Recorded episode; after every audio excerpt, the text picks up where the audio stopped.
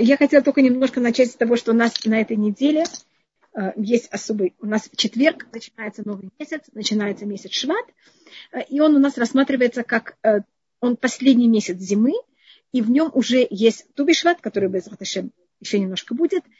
Он один из четырех начал года. У нас есть, так говорится, Масахет Рошашана. Это начало года для деревьев. Может быть, перед Тубишват мы немножко поговорим об этом. А сейчас я только рассматриваю, что четверг у нас э, Ушходыш. День до четверга – это среда. У нас есть такое понятие, как называется Йом-Кипур Катан. Это значит маленький Йом-Кипур, который, может быть, я об этом не говорила в этом году, но каждый раз перед Ушходыш у нас есть день, который называется маленький Йом-Кипур, э, в котором мы в какой-то мере э, не ждем до большого Йом-Кипура, а каждое начало, которое в начале года – а мы делаем такую вещь перед каждым месяцем, немножко обдумать, что было в этом месяце, что было правильно, что продолжить еще более, что можно сделать немножко лучше. И у нас есть особые молитвы, которые принято молиться в Минха. Это совершенно не обязательно. А я просто только говорю это для общих, эм, общего знания. И а, месяц Шват у нас, как я вам сказала, последний месяц зимы, когда уже ступи Шват, это середина месяца, 15 дня месяца Шват, а, мы уже рассматриваем уже в какой-то мере как начало уже весны. В Иерусалиме в это время уже начинают распускаться бутоны на, расти, на деревьях. Э, и это понятие того, что уже в какой-то мере большинство дождя в Израиле уже, уже прошло, и мы уже в какой-то мере видим начало, или, может быть, более точно, окончание зимы, когда природа вся была в какой-то мере неживая, и это был период, когда мы набирали силы, как природа вся набирала силы, а сейчас мы в какой-то мере должны взять, прорваться и начинать уже идти к цели. Я как раз видела, что Шеми Шмуль рассматривает, что есть понятие цель, а есть понятие средства. Зима – это не цель, зима – это средство. Земля, зима – это время, когда мы набираемся э, водой и всем для того, чтобы потом растения начали расти, и плоды э, были у нас на деревьях. Точно так же мы сейчас готовимся к тому, чтобы из у нас будет э, Тубишват, потом у нас будет Пурим, потом у нас Песах, а потом у нас Шавуот. И цель всего это, конечно, дойти до Шавуот и до Дня дарования И как раз мы об этом рассматриваем, когда мы говорили о 10 казней, которые Всевышний говорит заранее еврейскому народу, что он это сделает в Египте. Он говорит, что вся цель выхода евреев из Египта – это для того, чтобы они, конечно, получили Тору, и это наша э, вершина, это куда мы стремимся. И сейчас э, мы возвращаемся к нашей суде и к тому, что мы рассматриваем. И мне кажется, последнее, что мы видели, и об этом я, может быть, немножко слишком много рассмотрела, и рассмотрела это не только на уровне Пшат, а на уровне Ремес, это о том, что Муше было ему 80 лет, и Арону было 83 года, когда они говорили с фараоном, и я пробовала объяснить, почему это так важно, что Муше было именно 80 лет. Заметьте, что на иврите 80 – это шмуним, это тот же самый корень, как шемен, как масло. Это период, когда в какой-то мере он э, Масло, как вы знаете, это жидкость, которая выше всех, и также в это время Муше становится выше всех в еврейском народе. Время Рашем эль Муше Аарон лему. И сказал Всевышний Муше и Аарону, чтобы они это пересказали. И мы сейчас, тут у нас говорится не Вейгаде Рашем, а говорится Вайомер. У нас такая вещь также есть в Туре. А, но это в какой-то мере немножко другое, э, сказать, формирование. Формирование слов немножко другое. Если будет говорить к вам фараон и скажет вам, ну лахемуфет, возьмите, дайте вам какой-то знак. Вамахтем аль Харон, извините, вамахтай аль Харон, и ты э, возьмешь и скажешь Аарону, как это матха, возьми твою, твой жезл, твою палку, вошлех лифней фаро летанин, и возьми и кинь там перед фараоном, и он превратится в. И тут у нас есть, обычно это переводится как змея, но танин точно перевод это крокодил. И тут у нас вопрос, э, что это такое и почему.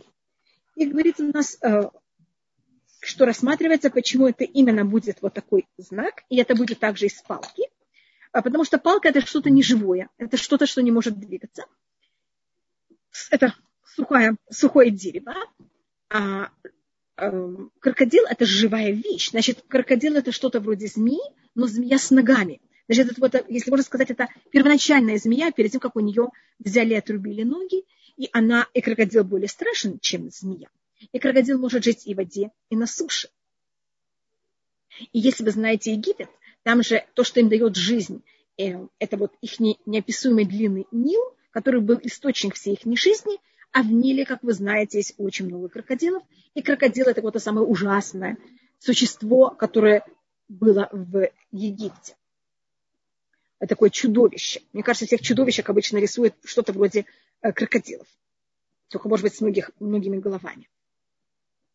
И фараон, он, и это знак, что делает, будет делать Аарон перед фараоном, эм, и это символика фараона. Фараон говорил о себе, эм, что он взял и сотворил Нил, э, и он ли не асетини. Нил мой, и я его сотворил. Значит, Нил это Египет, это идол Египта, а фараон считает себя тем, кто он в какой-то мере сотворил идол э, тому, кому он поклоняется. Это в какой-то мере такая бессмысленная немножко вещь.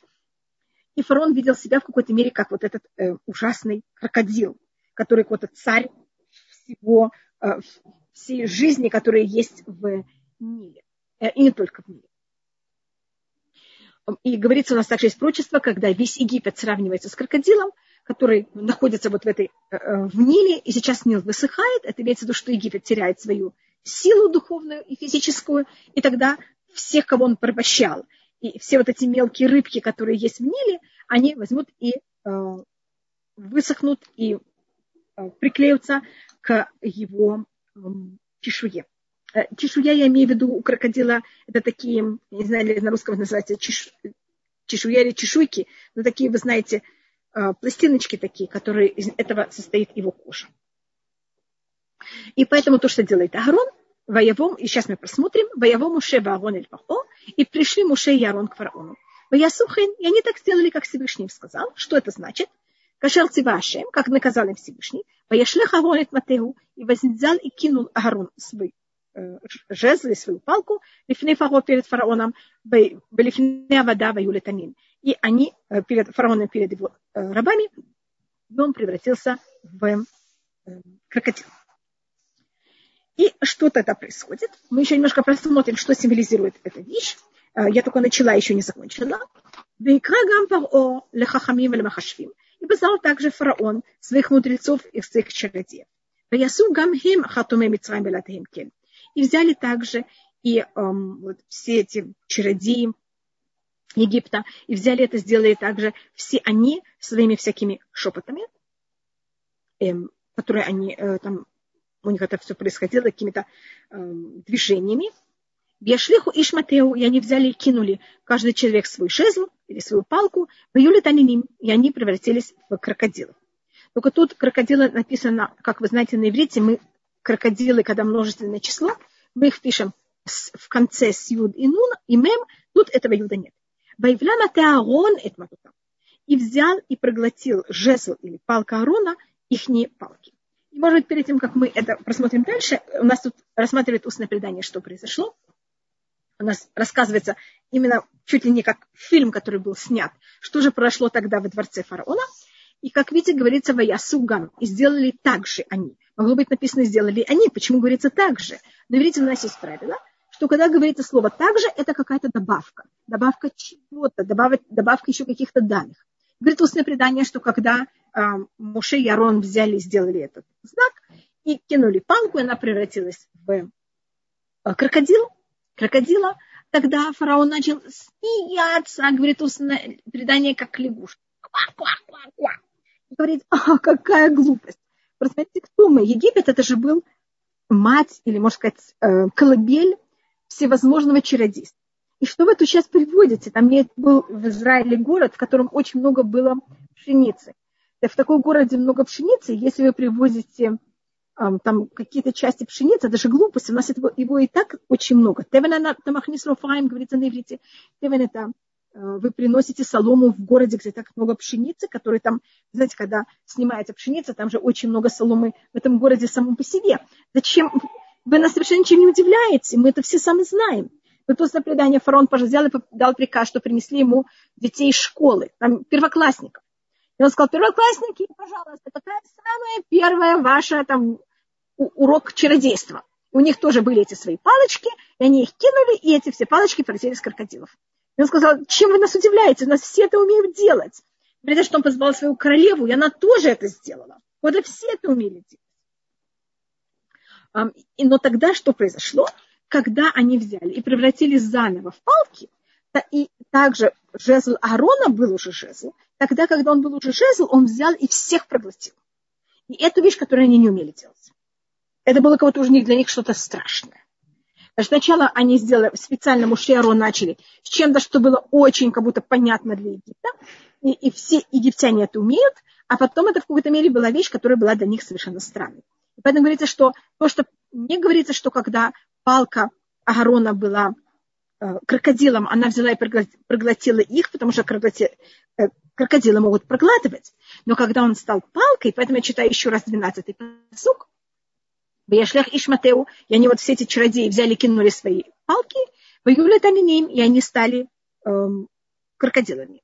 Ваивлама ты Агарон эт матутам. И проглотил жезл Аарона их не палки. Не говорится, что превратил крокодил Аарона. Значит, эта палка крокодила Аарона, она, которая была, стала крокодилом не в состоянии, когда она была крокодилом, она взяла и все это э, проглотила, а именно после того, как уже этот жезл превратился в это крокодил возвратился и стал снова жезлом, тогда он взял и всех проглотил, что это, конечно, намного более высокое чудо. И это вещь, которую уже, конечно, а, египтяне не могли такое ничего сделать. И какая тут была символика? Значит, крокодил – это символика Египта. И то, что говорит ему а, Муше и Гарон, а, ты должен перед Всевышним быть палкой. Если ты сейчас не возьмешь и не станешь палкой, а ты считаешь, что ты такой крокодил, конечно, ты будешь тебя проглотить, ты будешь э, уничтожен. И ты в какой-то мере станешь просто сухой палкой, и даже не станешь сухой палкой, тебя просто не будет. Тебя возьмут и проглотят. Э, проглотанный. Поэтому это такая ужасная вещь для э, фараона.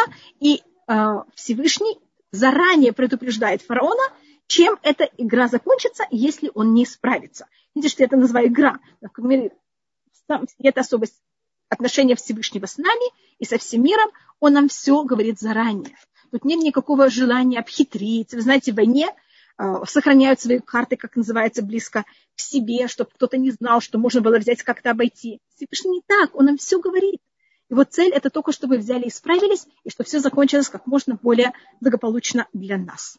И поэтому заранее говорится фараону, чем это закончится, если он не справится. И мы также учим от этого в какой-то мере также еще один закон. Когда палку кидают, она падает очень быстро. Когда мы ее поднимаем, это не так. И видите, она даже стала что-то похожее на змею или на крокодила. И поэтому, когда мы кланяемся перед Всевышним, когда мы начинаем кланяться, это надо в филят амида делать это быстро, а когда мы встаем, это, когда мы поднимаемся более точно, это надо делать немножко медленнее. Вихазак лев паро, и фараон укрепил свое сердце, было шамайлием кашер и он не слышал их, как говорил Всевышний. И сейчас, начиная с 14 посука, у нас начинаются 10 казней. Мне кажется, мы говорили, что 10 казней, они параллельны. И у нас есть все десятки, она считаются параллельными. У нас есть 10 изречений, которые Всевышний с помощью их сотворил мир. Но когда Всевышний сотворял мир, не было никого свидетелем о том, что он сотворил мир. И сейчас с помощью 10 казней Всевышний раскрывает всему миру, что он тот, кто сотворил мир. Потому что только тот, кто сотворил мир, может взять, изменить законы э, природы и привести к тому, что тут будет происходить. И поэтому 10 казней, они доказательства. И показательства о том, что Всевышний сотворил мир, и доказательства 10 изречений Всевышнего. У нас также есть 10 испытаний, которые выдержал Авраам, из которых также еврейский народ удостоился того, что Всевышний это сделал именно этим числом также. И поэтому это будет евреи не будут никак, не будут никак задеты за счет этих 10 казней. А наоборот, у них это все произойдет очень приятно за счет того, что э, их протец Авраам выдержал 10 испытаний. И, конечно, за счет этого 10 изречений с помощью 10 казней превратятся в 10 заповедей. Только на иврите заповеди, они не от слова закон, они называются асерет хадибот. 10 разговоров, если можно так сказать. У нас есть асара мамарот, это 10 изречений, с которыми был сотворен мир, а потом у нас есть асара, асерата диброд, 10 разговоров. Извините, может быть, я неправильно перевожу, которые Всевышний э, сказал нам. Значит, когда Всевышний сотворял мир, он говорил, и мир становился, он как будто, ну, даже ничего не было, когда Всевышний сказал, и вещь стала. И это было в природе. А 10 заповедей – это уже разговор Всевышнего с людьми, для которых мир был именно сотворен, а для того, чтобы мы, как люди, восприняли заповеди Всевышнего, мы должны были пройти через 10 казней, которые нам доказали о том, что Всевышний есть, что он сотворил мир, что он наблюдает на всем, что происходит в мире. Мы это сейчас просмотрим, как это 10 казней это доказывают, и что есть возможность связи, что имеется в виду прочество между человеком и Всевышним. И поэтому эти 10, 10 заповедей, они от Всевышнего могут быть даны нам. Есть у нас много объяснений о 10 казней, есть деление о 10 казней, в некоторые группы, в как и в какой форме это все было. И мы в какой-то мере, может быть, сейчас это начнем, и потом, когда мы будем говорить о 10 казней, мы это все повторим в какой-то мере еще раз. А, по одному мнению, 10 казней, они мера за тому, что египтяне вытворяли с еврейским народом. Они, скажем, нам не разрешали, тут есть несколько мнений, они нам не разрешали купаться в Ниле, и особенно женщинам там окунаться, поэтому э, и очищаться от, после менструации, поэтому Нил превратился в кровь. Это, скажем, одно из мнений. Э, и это меру за меру то, что они делали евреям. Это также мера за меру, что они брали наших младенцев и кидали в воду. Э, у нас то, что потом взяли, вышли лягушки из э, Нила и квакали наполняли весь Египет, это за то, что египтяне требовали от евреев, чтобы они брали и приносили им всяких гадов. То, что земля превратилась в ши, это за то, что они евреев требовали, что они как брали и подметали им э, дома и улицы. И это очень напоминает, если видели эти ужасные фотографии в Австрии, как евреев зубными щетками или там щетками заставляли взять и чистить улицы Вены. Как видите, то, что было во время нацистов, это очень похоже к тому, что заставляли евреев делать в Египте также. И так как они пользовались неправильно э, землей, чтобы мы должны были это подметать, поэтому вся земля превратилась в шей. И также они нам не разрешали купаться. А обычно, если людям не разрешают купаться, как вы знаете, это может привести к шивости. Они заставляли нас приносить, их, э, хватать всяких диких животных, что это ужасно опасно. И тогда то, что Всевышний сделал, что нашло на Египет смеш, э, смесь диких животных. А есть мнение, что это было потому, что они нас заставляли брать а, и их детей вести в школы, что также за счет этого пришли дикие животные. Есть там несколько объяснений, поэтому, если видите, на каждую вещь я говорю несколько мнений о том, почему, э, как это была мера за меру за то, что они делали евреи и так далее. Может быть, как, каждый раз, когда мы дойдем до какого-то другого, э, может, я сейчас рассмотрю это, извините, что я прекратила, у них также потом были, э, умерли все животные, домашний скот, потому что они заставляли нас брать и пасти каждый египтян свой скот. Кроме того, что у нас была вот эта ужасная работа глиной, мы еще должны были потом, когда мы были усталы и шли мужчины домой, их еще заставляли брать и э, пасти скот каждый египтян. А, они также эм, заставляли нас греть им там еду, чтобы холодное было холодным, а горячее, наоборот, греть, чтобы оно оставалось горячим. Поэтому они были наказаны тем, что у них были нарывы, которые были, которым они и горели, и были холодные одновременно. Эм, потом у нас также он на них э, пал э, град, потому что они э, заставляли евреев также брать им, сажать им сады и поэтому все сады, все деревья были поломаны. Они также заставляли нас брать и выращивать им эм, всякие овощи и бобовые, и, эм, да, и пшеницу, и чмень, там злаки, которые, кто съел это все, это была саранча. И поэтому, так как они нас заставляли это, взяла и нашла на них саранча. Эм, они нас, есть мнение, что они нас ограничивали, и поэтому э, был тьма, когда они были в тьме, это было как тюрьма, они не могли двигаться. А есть мнение, что тьма была не против египтян, это были наказаны так египтяне, но это было в какой-то мере также связано с еврейским народом, и мы это посмотрим потом. Эм, это одно, одна вещь, как это рассматривается, что это все мера за меру за то, что они делали евреям. Есть мнение, что это было, что Всевышний с ним, это дает им 10 казней, что это напоминает, как царь, как государство воюет против государства. Фараон сказал, я не знаю, кто такой Всевышний. И выступил против Всевышнего. И тогда Всевышний говорит, ты воюешь со мной, я буду с тобой воевать, как воюет государство против государства. И у нас предание, что то же самое, что было с Египтом, то же самое будет Египет считается основой начала всех порабощений еврейского народа. Мы говорили, это как мать всех порабощений еврейского народа. Потом у нас есть еще э, четыре порабощений. Вавилон – это первый, Персия и Мидия – вторая, Греция – третья, и наше бесконечное, почти двухтысячное изгнание, э, в котором мы находимся в нем.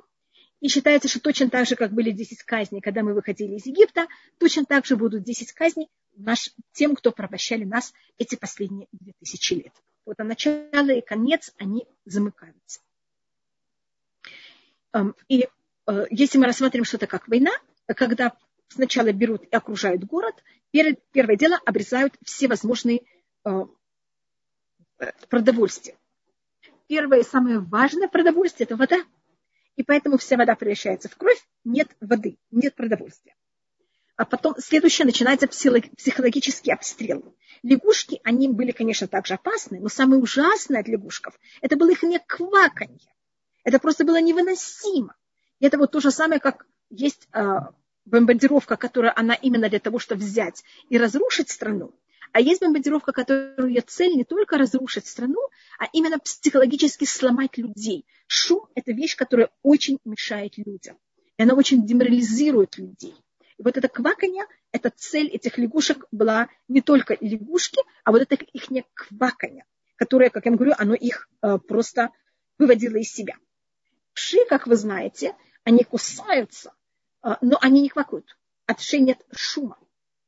Хотя бы я не слышала, что вши шумят. Хотя их не, им напоминает шум, но я такого не слышала. Э, и вши это, это такой маленький обстрел, который тоже опасен, но это такой мелкий обстрел. Потом были смесь всех животных. Это очень крупный обстрел. Это же такая тяжелая обстрел, э, артиллерия. И вот так вот дальше рассматривается, как э, Всевышний наказывает их. Это, потом также есть град, это вообще ужасная такая, такой обстрел. И, конечно, он их, тьма, это что он сажает. Э, они становятся пленными. И, конечно, то, что делается, когда захватывается другое государство, всем Э, властители, или самая важная прослойка государства, которое было сейчас захвачено, оно обычно его, его казнят. И это понятие того, что первенцы были казнь. Э, была казнь смерти первенцев. Это когда мы рассматриваем что-то мера за меру. Есть меня что-то, все было э, в какой-то мере как защита еврейского народа, и за счет того, что они посмели вообще дотронуться до еврейского народа, который в, в будущем получит Тору. Как вы знаете, Тура сравнивается с водой, и поэтому, так как они кидали младенцев в воду и вообще затронули еврейский народ, который называется, который будет в будущем получ, получит Тору, поэтому вода у них вся превратилась в кровь. То же самое из воды вышли лягушки, и лягушка на иврите называется цфартеа. Я очень извиняюсь, что я не приготовила бумагу. Я это сделаю в мгновение, я извиняюсь.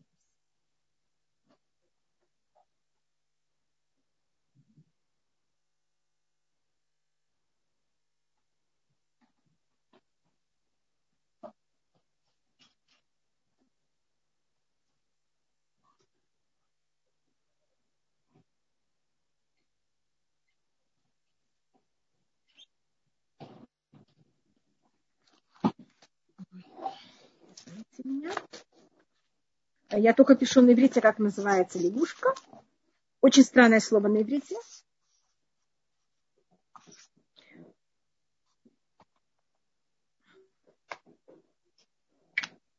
На иврите лягушка это цпарде. На иврите у нас есть правило, что любое слово на иврите должно быть из трех букв корня. У этого слова, и этим он очень странный для иврита, четыре буквы корня, когда каждая буква, она совершенно другая. У нас бывает, что есть четыре буквы корня или даже пять, как и в Цвардея, но когда у нас пять букв корня, у нас обычно последние две, они повторение две предыдущих. А тут, как вы видите, никакая буква не повторяется. И всегда устное предание. Когда у слова есть больше, чем три буквы, у корня есть больше, чем три буквы в каком-то слове, тогда устное предание берет это слово и делит его на два. Так как для нас э, слово, у которого есть а, больше, чем три буквы корня, оно какое-то очень странное для нас, оно э, чужое. И если я возьму это слово и поделю его на два, чтобы у меня были, я просто я делю так, что первые три буквы, почему именно три, потому что на иврите у нас корень имеет именно три буквы, тогда у меня только на последний корень остается только две. Когда это будет два слова, ципо де а, это значит птица, которая знает, птица понимающая. И это тоже понятие о том, что нашли на них лягушки, потому что они, э, лягушка это понятие знания – Эм, также птица у нас символика духовности, и они в какой-то мере взяли и затронули еврейский народ, который он получит в Туру. Э, они потом, вся земля превратилась в ши, потому что еврейский народ сравнивается с землей. Всевышний говорит еврейскому народу, он говорит это Аврааму, он говорит это Якову, что мы будем как прах земли. И так как они затронули еврейский народ, который сравнивается с прахом земли, поэтому они были наказаны тем, что у них весь прах земли превратился в ши шеи. Они, потом была смесь животных, которых нашла на них, потому что они за, взяли и посмели затронуть еврейский народ, который сравнивается, как раз в недельной главе, которую мы только закончили, которую мы читали в синагоге, вы знаете, Иуда сравнивается с львом, э, Исахар сравнивается с осликом, Дан сравнивается с змеей и так далее. Значит, еврейский народ сравнивается, колено сравнивается с животными. И поэтому нашли на них, так как они затронули народ, который сравнивается с животными, нашли на них смесь э, диких животных. Я просто тут рассматривала еще одно мнение о том, э, по какому правилу и почему нашли на нас, на египтян эм, эти, именно эти казни, а не другие. Сейчас я просмотрю еще одну вещь. Это когда мы, как вы знаете, мы в Леля Седер делаем знаки. И у нас есть, это называется децах. Я написала правильно, я должна сейчас срочно исправить.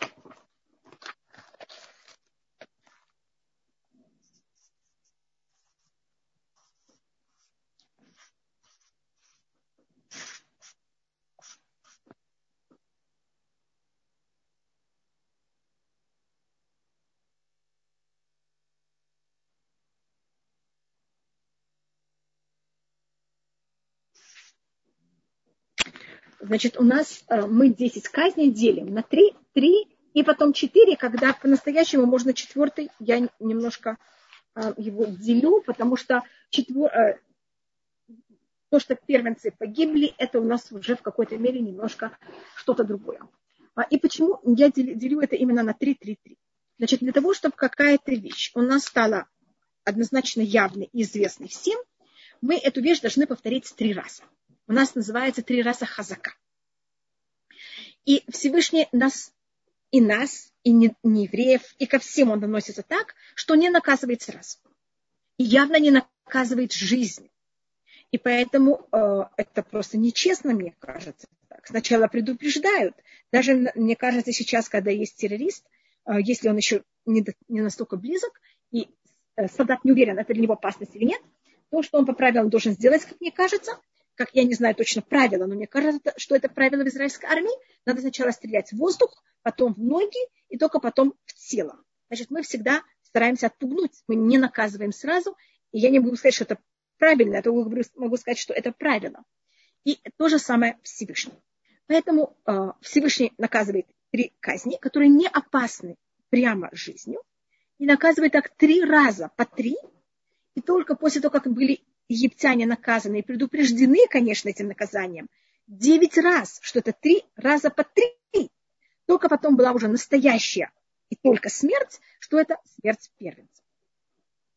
У нас также есть спор в устном предании, сколько времени была каждая казнь. Я из этого спора выберу только одно мнение, но каждая казнь была всего-навсего семь дней, а три недели были предупреждения. Значит, в течение трех недель Муше предупреждал фараон, если ты не изменишься, будет так-то и так-то. И понимаете, как это приятно фараону. И на завтра то же самое. И так три недели. И, конечно, потом неделя казнь, потом снова три недели предупреждения, потом неделя казнь. И так это продолжалось, как вы понимаете, 10, 9 э, месяцев. Почему я говорю 9? Потому что Макат Бахуот было мгновение. А, и поэтому к этому она уже не относится. Всегда э, первая из каждого, каждой серии, что это у нас? Э, что, извините, я это написала, как это мы и говорим в аббревиатуре. Первая у нас кровь, потом у нас смесь животных, потом у нас э, град, и, конечно, тоже Макат Бехулот, которая она последняя, но она в какой-то мере входит, как вы понимаете, как, как будто ну, что-то отдельное. А их Всевышний Муше берет и предупреждает фараона. Кроме Макат Бехулот, кроме первенцев, что она, конечно, немножко другая, кровь, э, смесь животных и град, Муше встречает фараона, когда он выходит к Нилу. И это происходит на глазах всего э, Египта.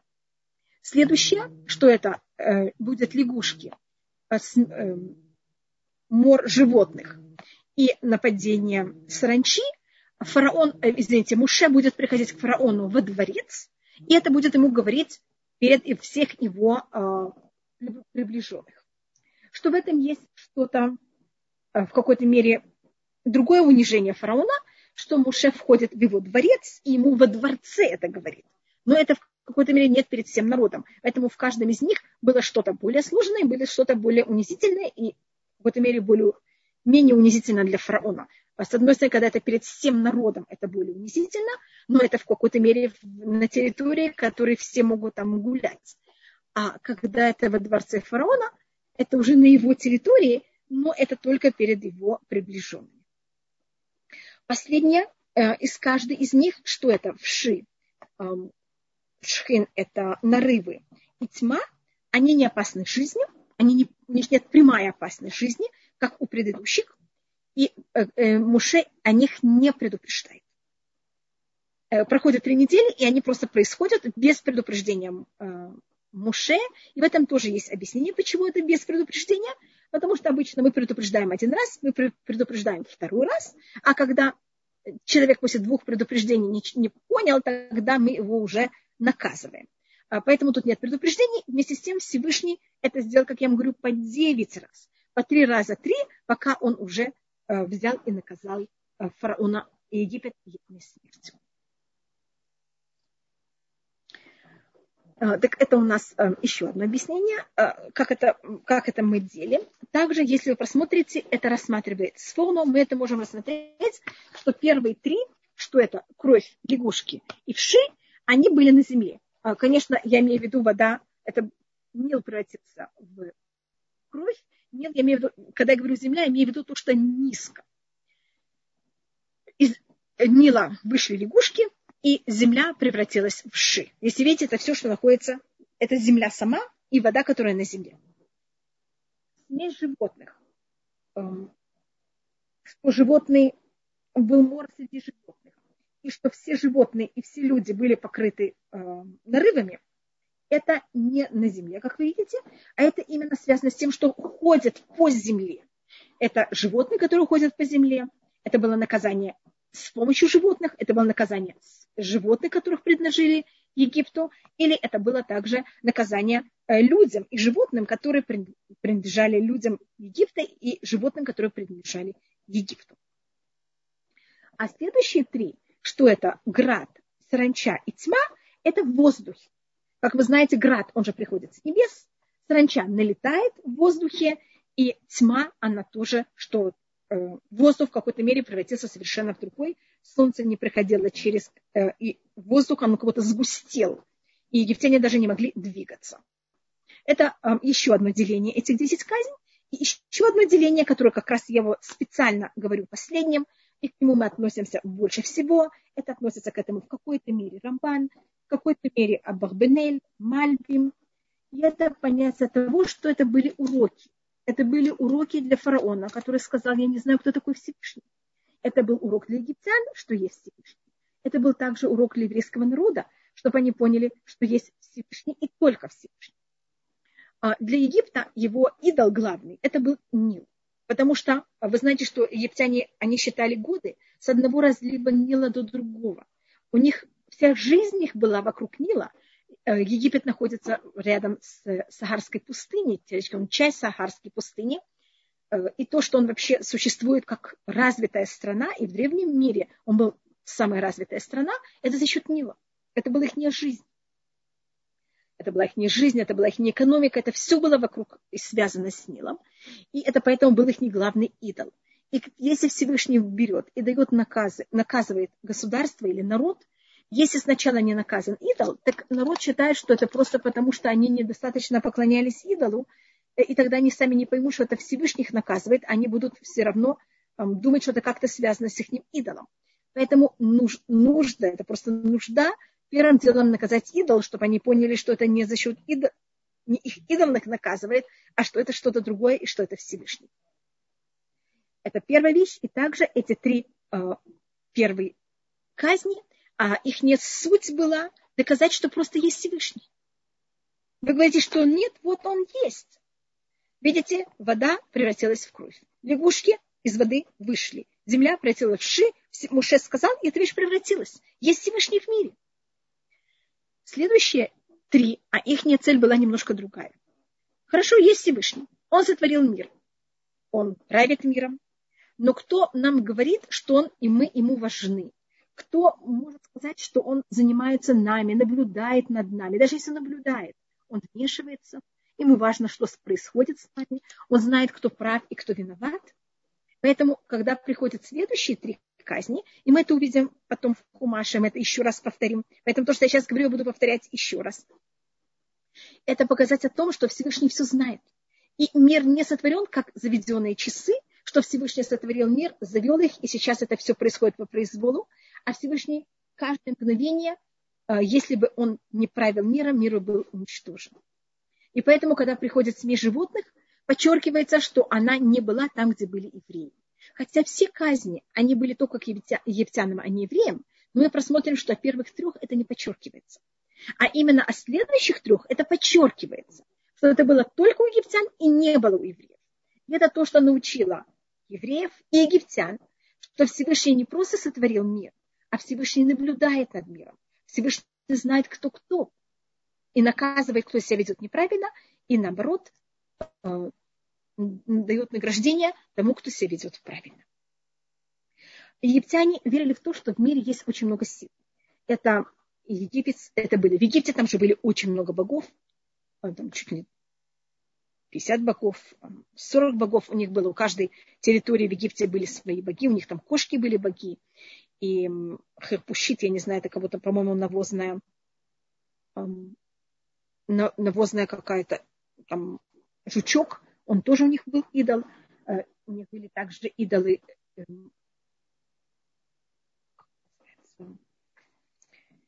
Талех, извините, Опен, у них был э, идол. У них были очень много идолов в Египте. А у них, и как у персов, также у греков. И главное, что у них было, они рассматривали тоже в мире, как и персы, что есть в мире противоположность. Есть мир зла и есть мир добра. И они между собой в войне. И бывает берет и побеждает один бог, а бывает побеждает другой бог. Или один идол, или другой идол. И вот сейчас кого-то победил Всевышний. Да, он еще одна сила мира. И то, что три последние казни, их цель была показать, так как они же были идолопоклонники, у них была своя логика, это что не только что есть Всевышний, а что он один. И нет никакой другой силы, кроме Всевышнего. Поэтому, когда был град, я говорю, мы это просмотрим еще раз. Там град падал, там был огонь внутри града. Там был град и молния вместе. А как вы знаете, град и молния, огонь и лед – это противоположные вещи.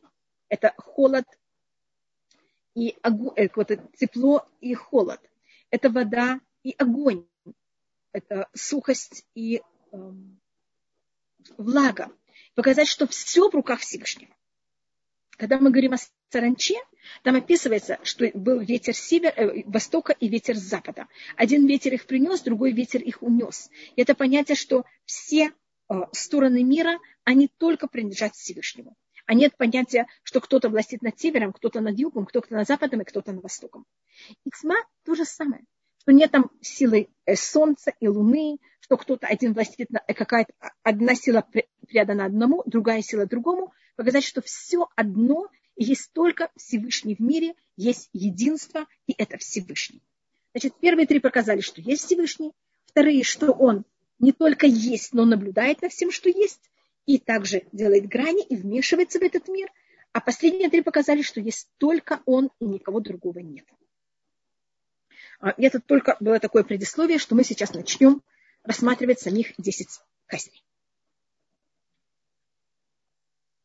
И если у вас будут вопросы, я постараюсь сохранить время для вопросов, чтобы не забыть. Извините.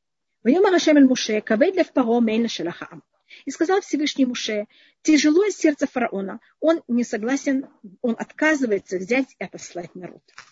Тут у нас есть такая очень интересная вещь на иврите.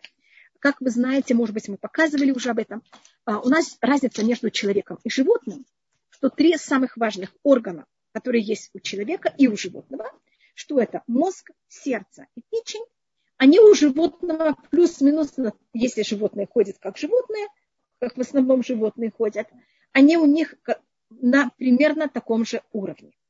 А человек обычно ходит так, что у него голова или мозг у него находится на первом уровне, потом у него есть сердце, и потом у него есть печень. Ой, извините. Я снова написала что-то неправильно и должна переписать. Извините меня очень. Я привыкла к доске, и мне э, фломастером писать, и я не привыкла на бумаге писать фломастером. Я извиняюсь.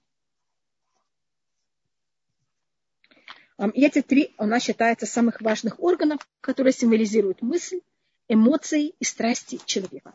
Мы не можем жить без страстей. Если у человека не было бы страсти к еде, люди бы забывали есть.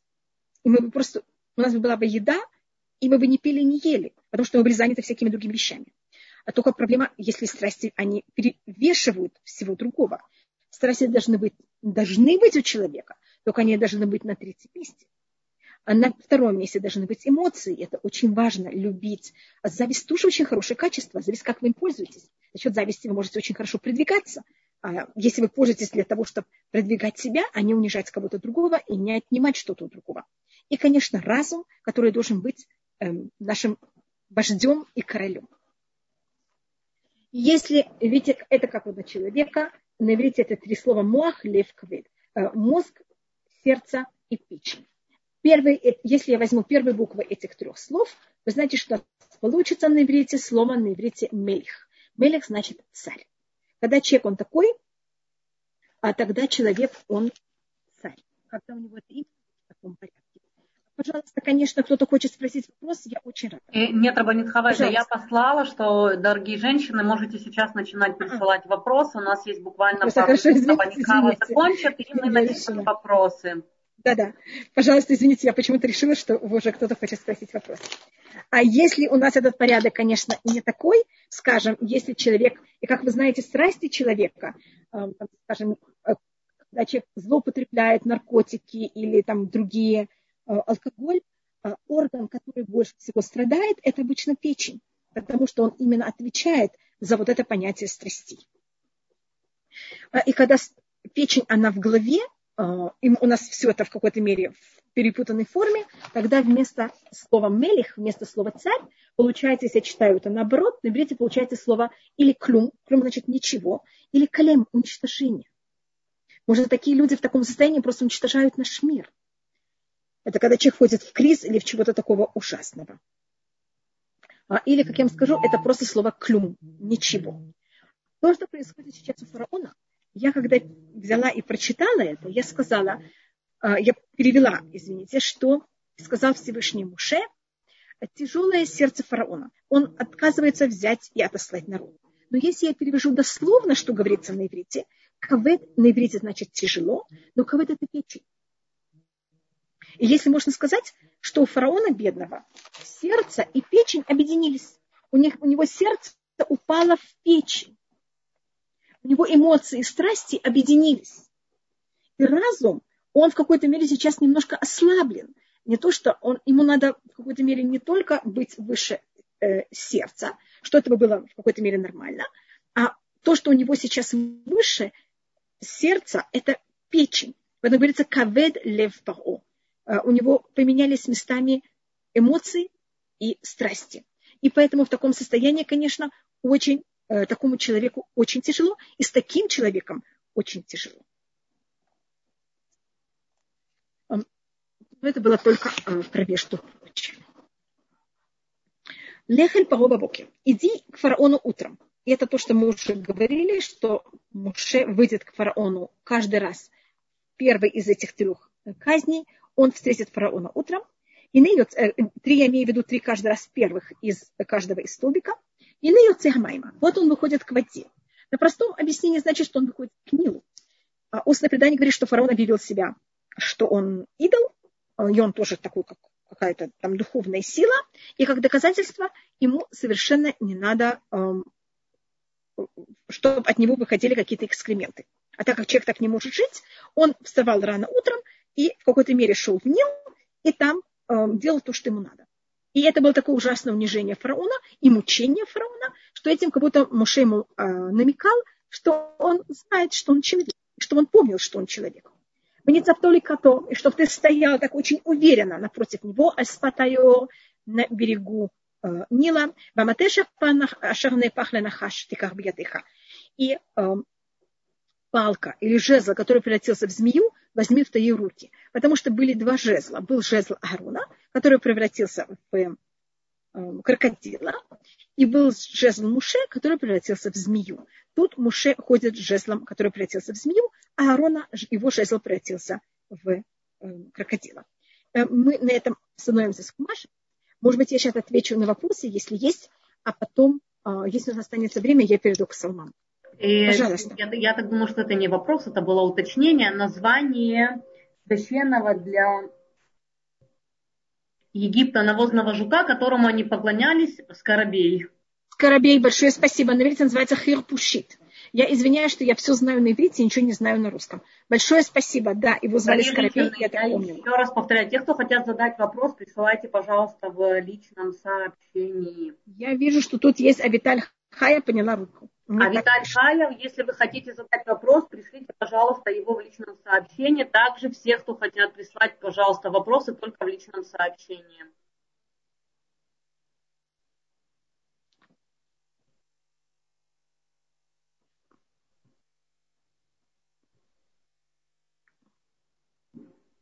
Всем большое спасибо за все, что вы мне говорите.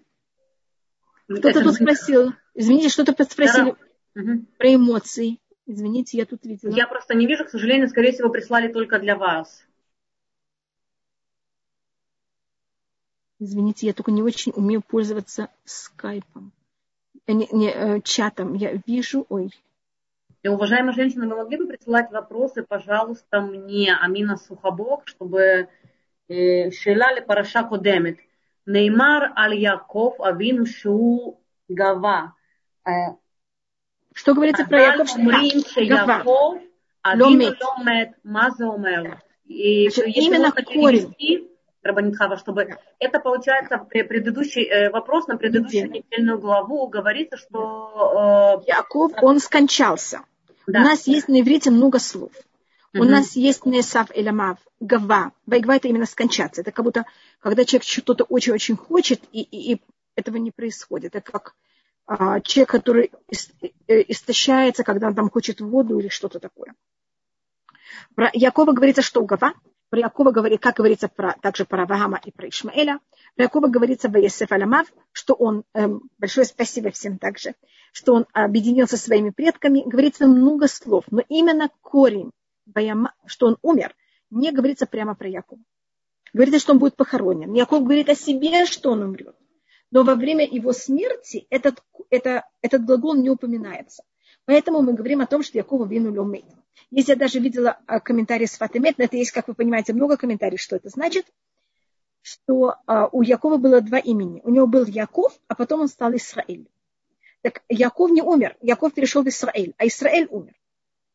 И есть, конечно, еще много других объяснений, что это символика того, что еврейский народ, он никогда не будет, Авраам, он, э, Яков, он же отец только еврейского народа, и то, что корня смерти не говорится про Якова, это понятие того, что еврейский народ никогда не будет уничтожен, и что мы вечны.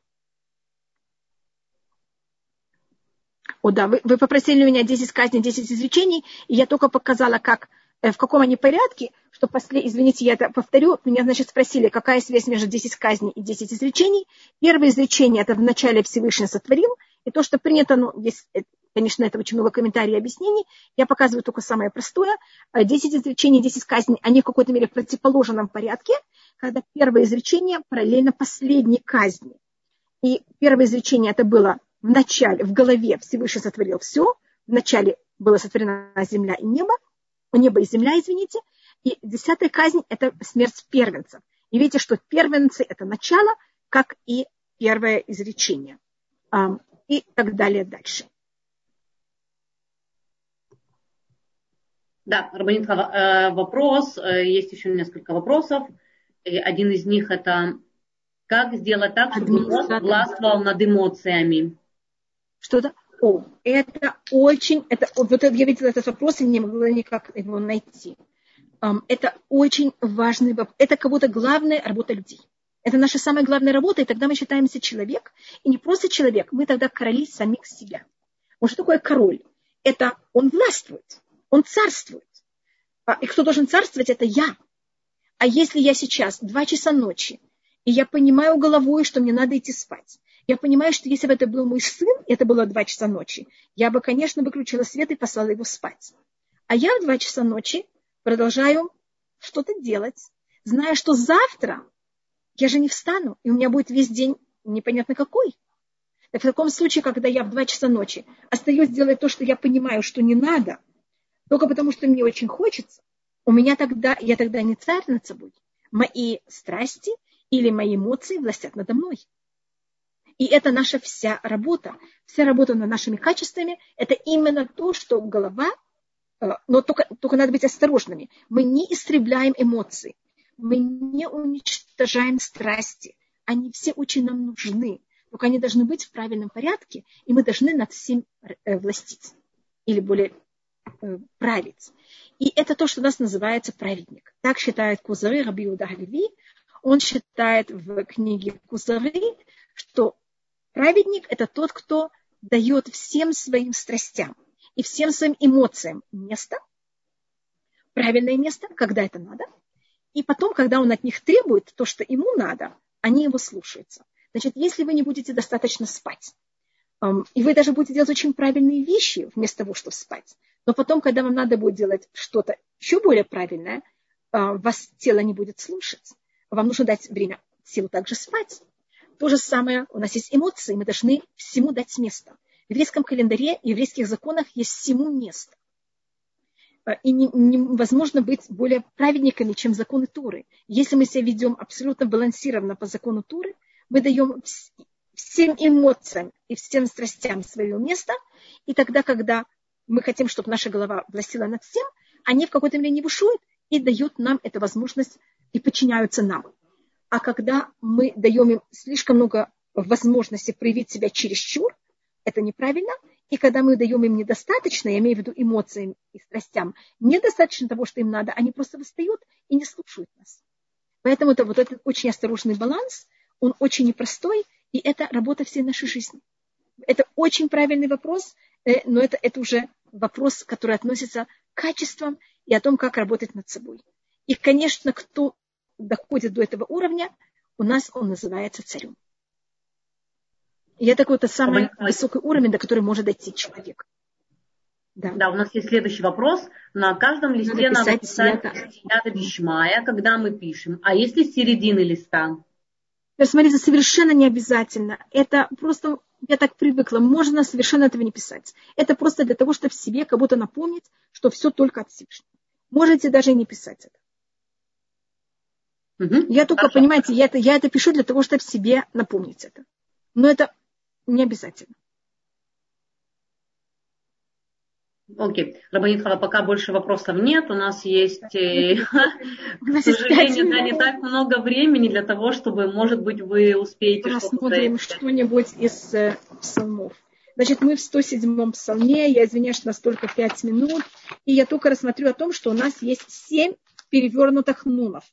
Значит, это если у вас есть псалмы, а, которые они а, в таких маленьких э, э, напечатаны в маленьких брошюрах, обычно они там сохраняют место, и обычно их нет, этих перевернутых нунов.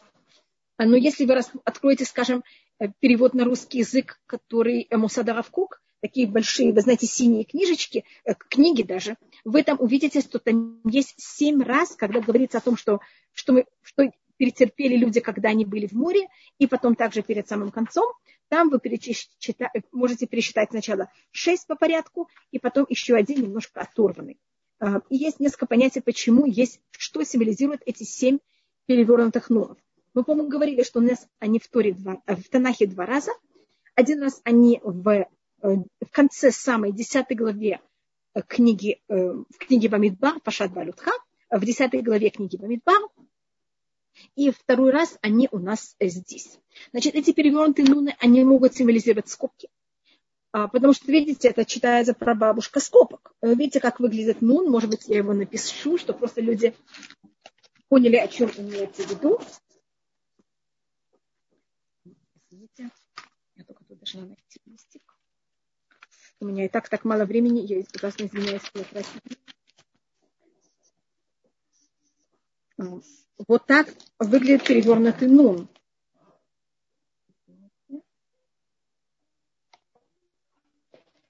Значит, видите, нун мы же чем на иврите вот так. Вот это правильная форма, где я написала тучку. А тут я написала его, видите, совсем наоборот. Это какой-то мере в перевернутой форме. И, он, и тогда, если я рассматриваю двух таких вместе, это в какой-то мере создает скоб, скобки. Это когда а, у нас что-то в какой-то мере наоборот. Рассматривает Раши, что нун тут он в какой-то мере говорит о том, что это только. А, и мы еще немножко просмотрим, что это. А, я видела, что это у нас рассматривается в книге, которая... Да, извините меня, кто-то писал что-то, что она... 107-й э, псалом. Мы находимся сейчас в 107-м псалме. Теперь в нун он имеет много... Э, большое спасибо, что вы говорите. Первым делом гематрия слова нун это 50. И 50 это у нас то, что вы сказали как раз, очень правильно, что это как Всевышний сотворил мир, это называется, у нас есть в мире 7, 50 э, ворот разума, бина, шар, хамишим шары бина, 70, 50, извините, ворот эм, понимания, знания, я не знаю, как точно это перевести. Может, что хухма – это мудрость, а это именно не мудрость, это бина. Это то, что мы делаем выводы. У нас есть таких 50 ворот. А, и это символика буквы Нун. Буква Нун также находится в утвёрде Раби Акива. У каждой буквы есть очень много символик. И одна, а, и Нун имеет два варианта, как можно его писать. Его можно писать вот так, его можно писать также вот так, когда он а, выглядит вот так. У нас есть нун нормальная и нун конечная. И говорит на это у Теодора Биакива, что значит символика буквы Нун. Нун это от слова Нейман. Нейман значит верный. А, так у нас есть верный, который он стоит, он такой скрученный. Скрученный нун это значит верный, который он себя скручивает для того, чтобы быть верен вам. Ему это сложно. А есть нейман закув, а есть нейман, который он такой прямой, он верный, он не скрученный, и он знает свое. Это у нас называется Нейман Закуф и Нейман Кафуф. Э, так говорит э, у Теодора Кива. А есть, когда эта верность, она неправильная, она перевернутая. Как будто э, это нон афуха, это нон перевернутая. Значит, вместо того, чтобы люди были верны тому, кому надо, люди эту верность поворачивают кому не надо. Скажем, как возможность, когда был там коммунизм. Были евреи, которые были очень верны этой идее, но эта идея не тому, кому надо. Извините, мне что-то еще написали. Я уже знаю, что я должна закончить урок. Я извиняюсь, я только посмотрю. Вы очень правильно, что вы сказали, как он связан с, э, с Ювель. А, большое спасибо. Это очень-очень правильный вопрос, потому что Ювель это 50-й год, и он тоже связан с, э, он связан с Бина у нас вообще все, что связано с вина, связано с 50, и, может быть, я это рассмотрю на следующем уроке. Напомните мне, что мы застряли, извините, закончили сейчас, потому что урок закончился на букву Нун. Спасибо большое за вопросы и за все уточнения. Я вам очень благодарна. До свидания.